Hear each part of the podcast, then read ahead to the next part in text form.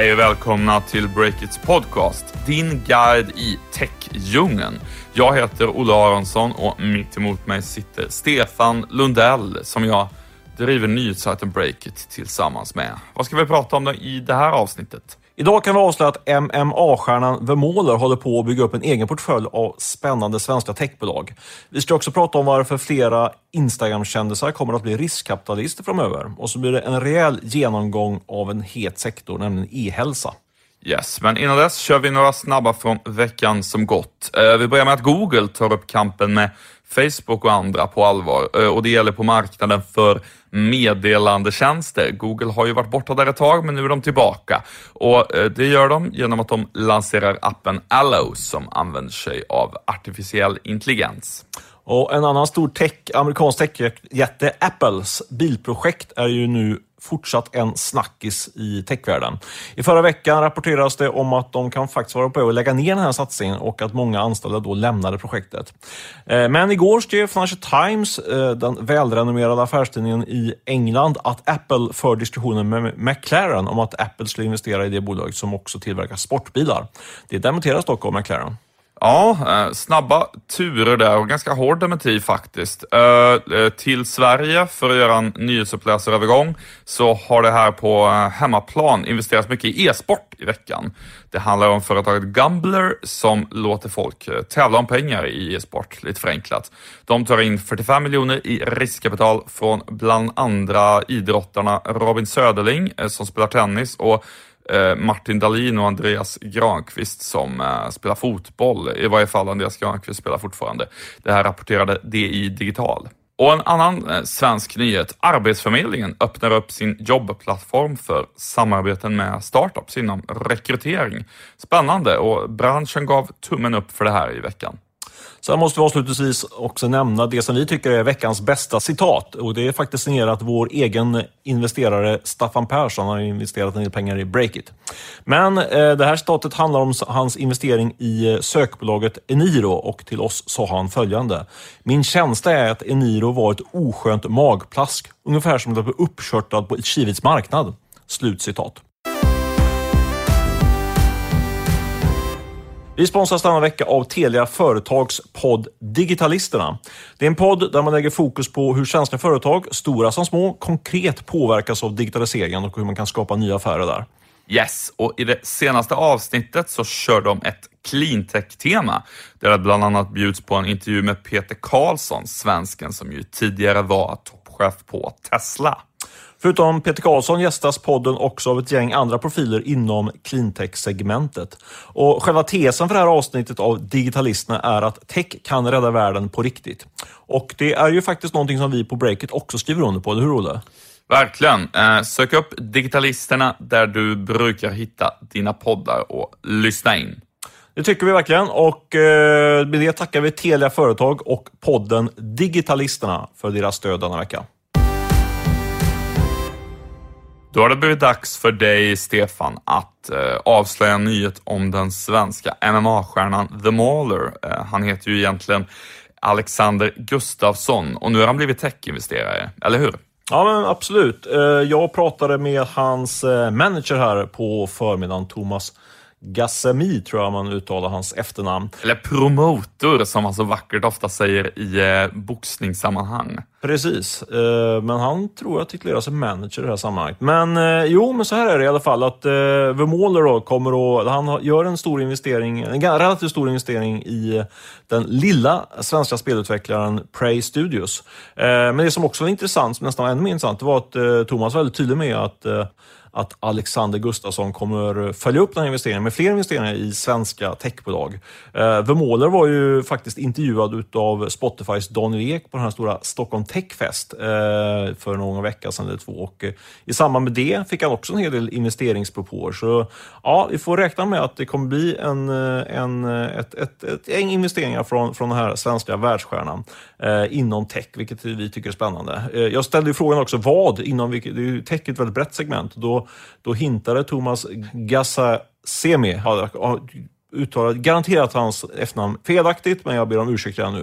Eh, men då nämnde han spontant, eh, inte så spontant, han sa att vi tittar väldigt mycket på e-sport. Det ligger, ligger kan man säga, det, lite grann i Nej, det är inte närheten av kampsport egentligen, men det är sport jo, i alla fall. Eh, det, det kan det absolut vara, eh, ska man säga. Det är, du är ingen stor tv-spelare, ska jag säga. Du är inte uppvuxen med det, men... Nej. Nej, men alltså, det är ju stort inom e-sport med kampsports e-sport, så att säga. Ja, men sant. Där finns det en tydlig koppling. Tecken och, och annat som, som folk spelar. Men det ska vi hålla koll på. Jag tror att det kommer komma fler investeringar från, från The Mauler i, inom techsegmentet ganska snart faktiskt. Yes, eh, det ser vi fram emot. Eh, du, just Prey Studios som var lite, titta lite närmare på den investeringen. Eh, till att börja med, vad är Prey Studios för bolag? Ja, det är en liten spelstudio som har funnits i två, tre år och varit väldigt bootstrappad, som heter, gått, gått utan riskkapital och man har suttit Eh, på rivningskontrakt eh, berättar de och även hemma framförallt i sina vardagsrum och eh, programmerat på det här spelet som ska släppas. Det är alltså ett MMA-spel då, eller man kan säga ett managerspel för, för MMA-sporten. Du kan tänka dig ungefär som fotboll manager fast då för MMA, alltså att man ska leda, man ska coacha fram olika MMA-stjärnor genom att man gör smarta drag i spelet. Det är väl ungefär själva tanken bakom det här. Och nu har man börjat plocka in riskkapital på på allvar. Eh, man gör en nyemission på ungefär 5 miljoner kronor. Eh, man vill inte säga exakt hur mycket som Vermåler går in med, men vad jag förstår så är det runt en miljon kronor som han tar i den här nyemissionen. Så det är riktiga pengar som, som går in från Vermåler, inte bara marknadsföringen. Eh, det där bolaget tycker jag är generellt rätt spännande, Prey Studios. De har ju som sagt gått väldigt mycket under radarn, men det känns som att de har något ganska stort på gång nu. De har byggt upp en, eh, trots att de varit så hemlighetsfulla, har de byggt upp en community med över 5000 eh, fans då som, som har gett input till det här spelet. Och det är även de som kommer få den första eh, låsta betaversionen att börja testa på. Och MMA känns ju överlag lite som att det de senaste åren har gått ifrån en ganska perifer företeelse till att bli ja, snudd på en folksport eh, faktiskt. Mycket tack vare rallarsving i Kanal 5 och annat som har eh, drivit fram det där. Eh, vad blir The Maulers roll i Prey Studios? Ja, det blir en, en kombination då, att han går in med kapital, men också är mer mjuka faktorer som, eh, som att eh, han erbjuder ingångar på sitt stora internationella nätverk inom den här eh, sportsegmentet. Eh, och sen kan man väl tänka sig att, att han också gör en del marknadsföring då mot, eh, mot sin egen community. Härligt med ett, ett fint kändisavslöjande här i Breakits podcast. Det, det är inte riktigt Breakit-podd utan att du avslöjar en, het nyhet, tycker jag. Smickrar mig, men det är trevligt att höra. Ja. Nej, men du, jag försöker ju sätta in det i något, något sammanhang och, och jag tänker att eh, det var ju faktiskt bara en vecka sedan som Zlatan Ibrahimovic, eh, vilket vi har rapporterat om, kunde investera i spelstudion Isbit. Eh, och nu kommer The Mauler och gör något, något liknande och jag tycker mig faktiskt se lite av en trend här. Bra, du, vi, vi sänker den journalistiska ribban. Nu räcker det med två stycken för att få se en trend. Men vad är det för trend du ser? Man Nej, brukar ju säga det, att tre stycken, då är det en trend. Men eh, jag håller med dig. Vi, vi är på spåret här. Jag, jag tror att det här är början på en trend, om man säger så. Då. Ehm, eh, hel, min poäng är helt enkelt så här. Ehm, jag tror att många fler kända personer och i synnerhet influencers som når ut mycket på Instagram och YouTube och så vidare kommer att börja investera i startups genom att byta eh, marknadsföring mot aktier. Eh, och i fallet The Mauler stoppar han ju visserligen in pengar, men det tror jag snarare kommer vara ett undantag. För ofta så är de här personerna kanske inte nödvändigtvis som typ Zlatan Ibrahimovic som ju är miljardär, utan det kan ju vara eh, personer mer på nivån kanske eh, Kinsa eller andra kända influencers som har ganska stora intäkter, men, men det handlar ändå liksom inte om hundratals miljoner. Så att jag kan, men vi kan väl lägga till, bara lägga det som en parentes där. Jag tror ju att du är helt rätt inne just på att eh, Vemola, visst han stoppar in pengar, men eh, han gör det säkert till väldigt förmånliga villkor. Det, det jag utgår från. För han tillför ju mycket andra värden liksom, som, är, som är kanske mer värt än den miljonen han stoppar in. Så det, Ja, och i exempel med Zlatan Ibrahimovic som ju faktiskt har väldigt mycket pengar. I, i det fallet var det ju, eh, som du också avslöjade här, häromveckan, veckan att eh, man byter så att säga, aktier direkt mot någon typ av gentjänst snarare, vilket med ganska hög sannolikhet handlar om eh, marknadsföring. Det är ju så Zlatan jobbar, att han byter eh, marknadsföring mot, eh, mot, andra värden så att säga. Eh, och, och jag tror att det där är någonting som kommer bli jättestort. Eh, och det finns ju egentligen redan idag sån här verksamhet. Vi har ju Bonnier som till exempel via NFT Ventures byter medieutrymme mot aktier i fintechbolag. Vi har Aggregate Media som har investerat i en lång rad eh, framstående svenska startups, bland andra eh, Schoolido som vi har skrivit mycket om. Eh, och eh, så det här finns ju redan på en liksom principiell nivå, men precis som att massa marknadsföring flyttar från traditionella medier eh, till influencers generellt så kommer ju den här media for equity-typen av dealar förstås att fly- även också de flytta till influencer, mm, influencervärlden. Intressant. Ja, verkligen. Och jag har faktiskt funderat lite på hur, vilka typer av dealar man skulle kunna göra här. Vi har ju sett några som... Kan breaket komma in här på något sätt? Ja, jag har faktiskt funderat på det själv, liksom, att Breaker skulle kunna ta andelar i startups mot att skriva om dem, men det vore ju förstås eh, ganska dåligt journalistiskt. Vi gjorde ju ett aprilskämt om det där. Jag måste Eh, bara sticka in där med... Jag, jag tror i och för sig att din spaning stämmer helt, eh, helt och hållet faktiskt. Och jag tror att det kan finnas en affärsmässig eh, logik i det. Men jag får ändå vibba från eh, 99-2000 då jag själv satt och, och skissade till exempel på P, en PR-byrå där man skulle ta betalt i andelar i bolag. Det var ganska populärt att man gjorde det. Eh, och man såg då liksom att man fick... Eh, det var mycket bättre att få betalt i, i aktier än att få i, i tråkiga eh, timarvoden. Sen så visade det sig att de där aktierna var ju värda noll och inget liksom i slutändan. Så det finns ju en risk i det. Det är ändå lite sån, eh, en datapunkt som jag tycker man kan addera till till den här resonemanget om techbubblan. Men det är lite sidospår. Jag, ja, du är med mig kanske? Ja, nej, men jag är absolut med dig där. Det, det kommer ju ske dåliga investeringar inom det här också förstås. Det är inte bara halleluja, men eh, jag tycker det finns ett par eh, intressanta exempel. Eh, det första vet jag inte hur dealen såg ut, men Blondinbella och Natural Cycles, hon äger ju lite aktier där. Eh, det är väl ett typexempel på eh, en ganska ung småbarnsförälder med väldigt stort nätverk sociala kanaler. Eh, jag vet inte hur dealen mellan dem har sett ut. Inte jag heller, men jag är helt säker på att hon inte betalar bara pengar. Utan det, Ja. den, de, hon har ju byggt upp det. Hon har varit en väldigt viktig del i Cycles. Jag, tycker, jag har inte tänkt på det själv, men nu när du säger det så tror jag det är ett klockrent exempel på när det funkar att, att eh, båda får mer värden än om, om de bara stoppar in pengar. Både Blondinbella och Natural Cycles har ju tjänat på den affären. Det, det, Exakt, och och kontantan där är ju att hennes målgrupp och profil är så mycket mer exakt och nischad och precis eh, än om Cycles skulle göra en sån deal med typ Bonnier. Som de väl i och för sig kanske gör nu eftersom Bonnier har investerat i dem.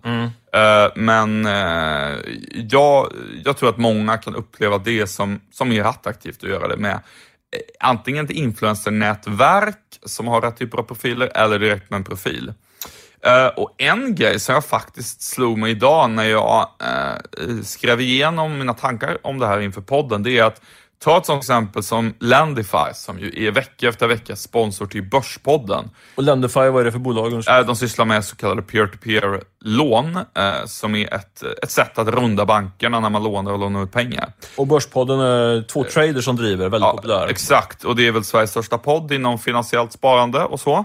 Eh, De är jättestora och de har ett samarbete som rullar hela tiden. Och där hade man ju kunnat tänka sig ett scenario där Lendify säger, vi har inte jättemycket pengar i kassan just nu, satsar på marknadsföring. Kan vi tänka oss eh, att ni tar en liten andel i oss eh, istället mot marknadsföring och så ser vi vad som händer.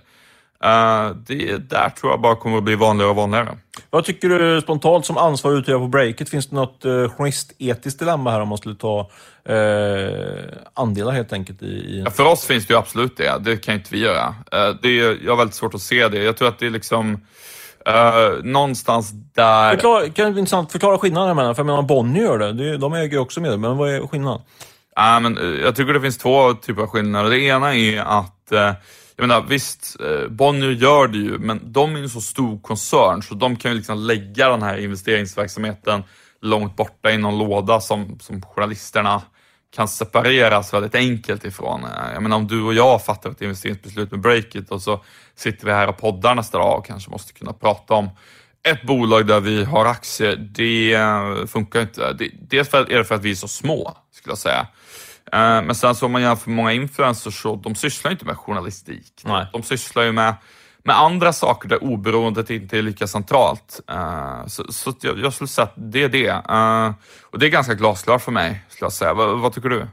Nej, jag är väl inne på samma, samma linje till stora delar, men jag tror att det är lite grann nya tider, särskilt när det gäller influencers. Så att, eh, där tror jag att eh, deras eh, lyssnare eller tittare, de, de bryr sig inte. Bara det är transparent och man fattar så förstår, man att eh, deras verksamhet måste finansieras på något sätt. Liksom. Och där tycker jag det har blivit lite som lite så här kulturkrock när när, eh, jag tror det var Rapport eller Aktuellt, granskade eh, det här med, med eh, förbjuden reklam. Då. Alltså jag, jag, jag, menar inte att det inte finns problem där kring, men det var en, det var, det var en kulturkrock där på något sätt när man skulle, de, de olika olika världar som möttes och inte helt förenas kan man säga. Men eh, inte helt enkel problematik och jag är glad att det är du som är ansvarig utgivare här i, både för podden och eh, det vi gör på Breakit. För du har en mycket rakare linje känns det. Juristfirman Jansson och Norin är vår sponsor denna vecka. Mycket glädjande. Det är ju jurister som vi själva har använt oss av ett flertal gånger. De är vår husbyrå så att säga. Eh, och senast i förra veckan fick du ju hjälp av dem, Stefan. Det stämmer. Äh, än en gång så eh, kom de till min räddning när det gällde olika juridiska spörsmål. Äh, vi har ju fått hjälp med till exempel att fixa allt juridiskt kring vår nyemission som vi gjorde här förra sommaren och vi har ju diverse avtal och optionsprogram som, som de har tittat närmare på. Och jag måste säga att jag verkligen kan rekommendera Jansson och Rin. De är både duktiga och prisvärda, vilket man inte ska underskatta. Och snabba, det spelar ju roll när man ringer och vill ha svar så snart det bara går som man, som man vill som entreprenör. Så är det verkligen och jag gillar särskilt att Jansson Norin fokuserar på startups och har, som jag känner, en särskild förståelse just för, för nystartare och, och eh, snabbväxande bolags eh, lite speciella problemställningar. Jag håller med. Eh, vill du också anlita Jansson Norin så kan du gå in på janssonnorin.se och hälsa gärna från oss.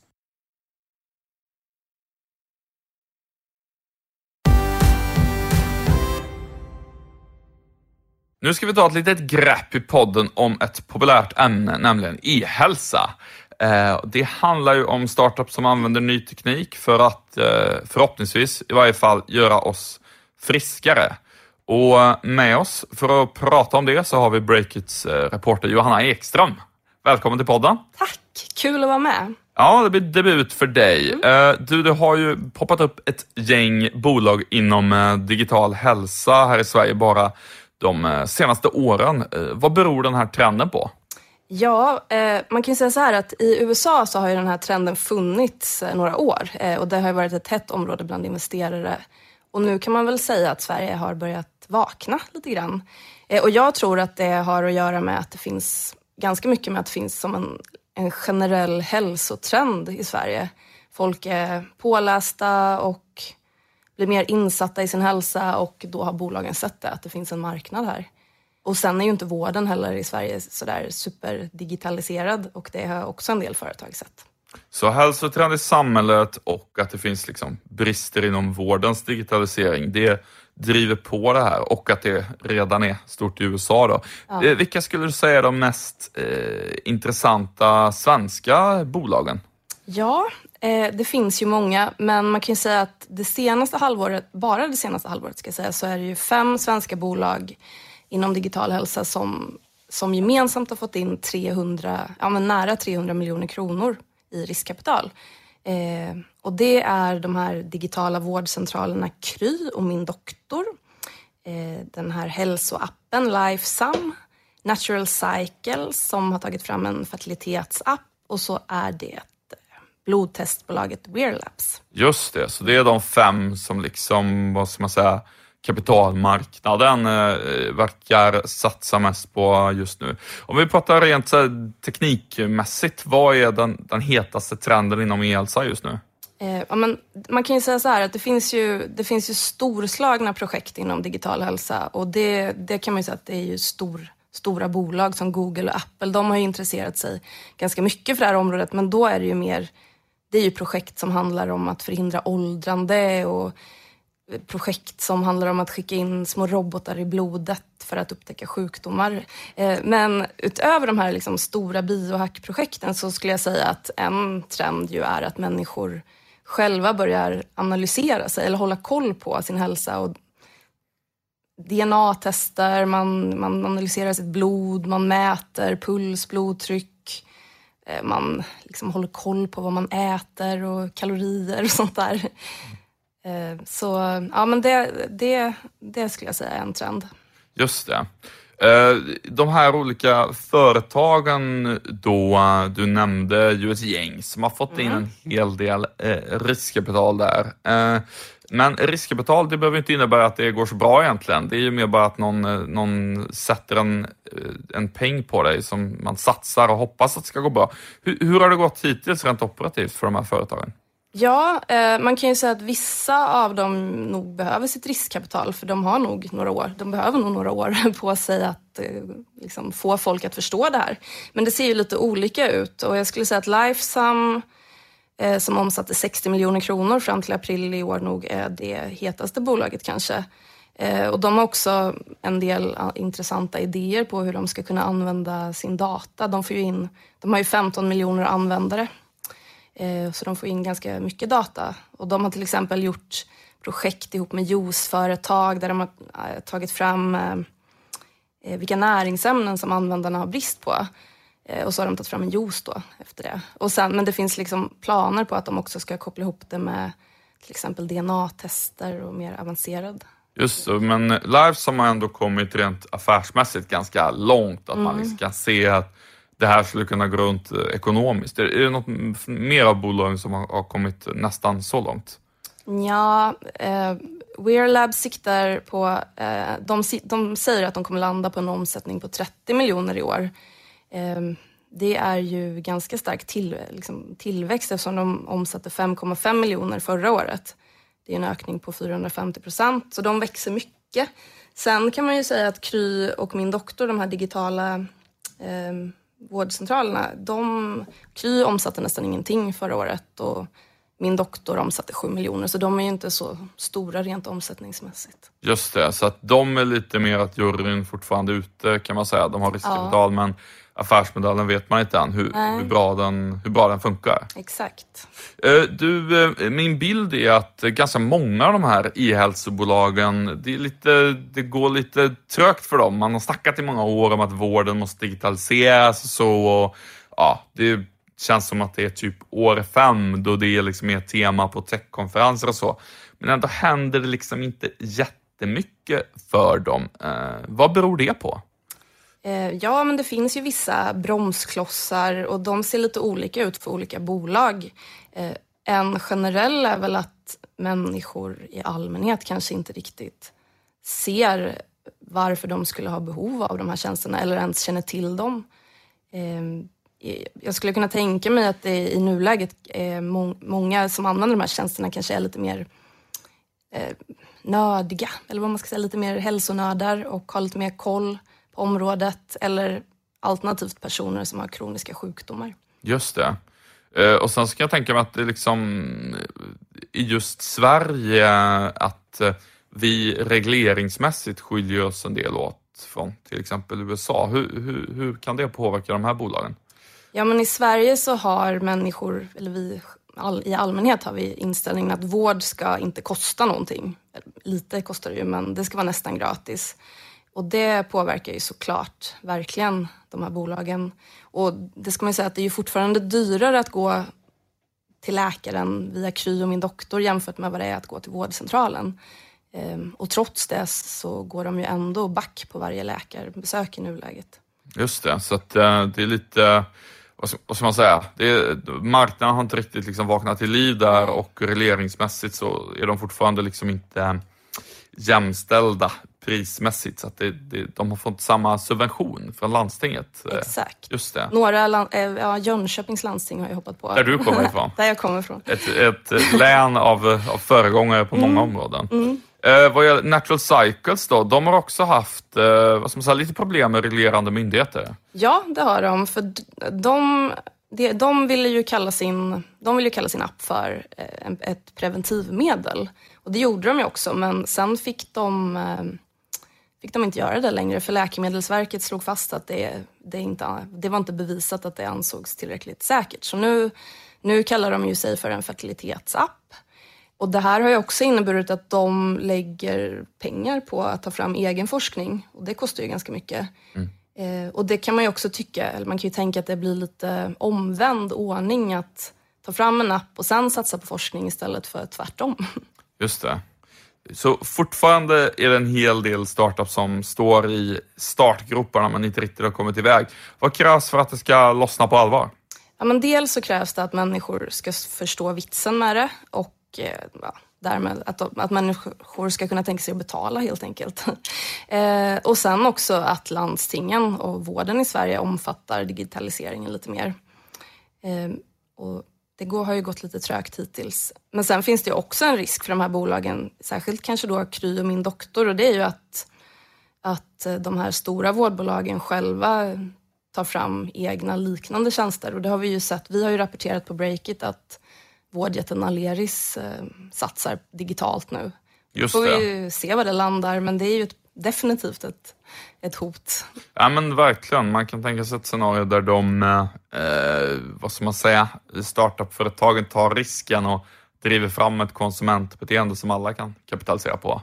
Ja. Eh, intressant eh, trend tycker jag. Eh, du, eh, stort tack för att du var med i podden, gav oss en matig genomgång av e-hälsa. Tack!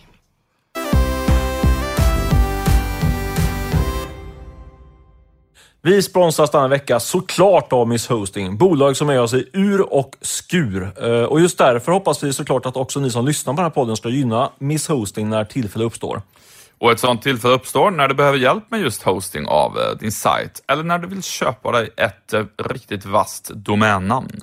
Yes, då går du in på misshosting.se eller varför inte surfa in på breakit.se för där ligger nämligen Miss Hosting som en av våra trogna supporters och där hittar du också all information du behöver. Surfa in där, eh, det tycker vi. Eh, och med det så tackar vi Miss Hosting för eh, veckans sponsorskap.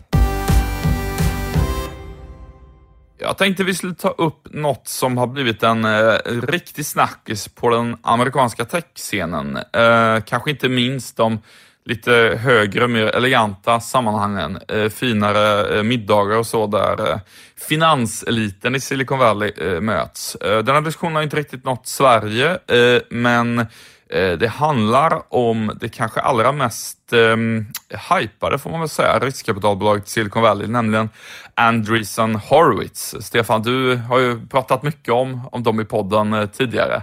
Ja, men absolut. Det är en, eh, ett, ett bolag som är både mytomspunnet och ansett. Eh, De har ju eh, också en väldigt bra podcast tycker jag, som de ger ut. De producerat en hel del eh, bra innehåll som man kan lära sig en hel del av. Så ja, ja Verkligen, de är lite av en influencer skulle man kunna säga, på vad vi har pratat tidigare om verkligen, verkligen.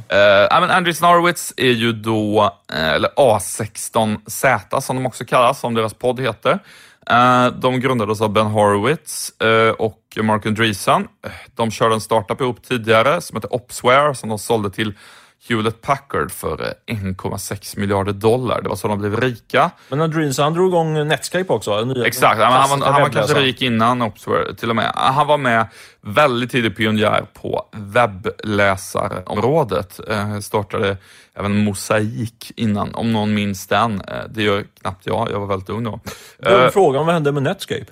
Uh, Netscape eh, blev precis som många andra webbläsare utkonkurrerad av, av uh, senare aktörer. Ja. men så här, är det, det, har ju varit, det är många webbläsare sen, så att säga. Det har ju varit Explorer. Man minns ju Netscape. Jag minns Netscape i alla fall. Nej, Jag, jag minns det inte själv, jag kan inte detaljerna kring hur det slutade, för det var innan jag började använda internet. Men, Ja, sjukt, jag är så gammal. Jag minns att jag använde Netscape, men du gjorde inte. Ja, nej, vi går vidare. Det, får nej, men det har ju varit senare. Internet Explorer, och Firefox och numera Google Chrome och Safari och så som är. Det, den är ju flera generationer gammal, om man säger så.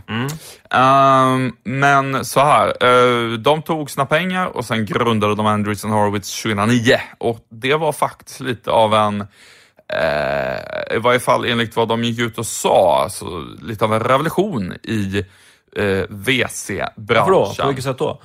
Ja, men, eh, kontantan är sån, eller vad- så som man brukar göra när man startar sina företag, det är ju liksom att man har en väldigt liten organisation. Eh, uh, Northson i Stockholm är ju, jag vet inte hur många de är, men det känns ofta som att de är typ fem personer, knappt det, som är runt här och träffar bolag. Och uh, man försöker ju ja, ha organisationen så lite som möjligt helt enkelt för att hålla nere kostnaderna slash uh, vara så få som möjligt som delar på bonusarna. Eh, och Anderson Harwitz, de gjorde inte så, utan de uh, lanserade då 2009 med en eh, tanke om att de skulle ha ett mycket större team. Så de har en massa anställda inom tech, alltså teknik, eh, och de har HR-personal, de har ett marknadsteam och de tar liksom en mycket mer aktiv roll och går in nästan operativt i de startups de investerar i och in och, och petar så att säga.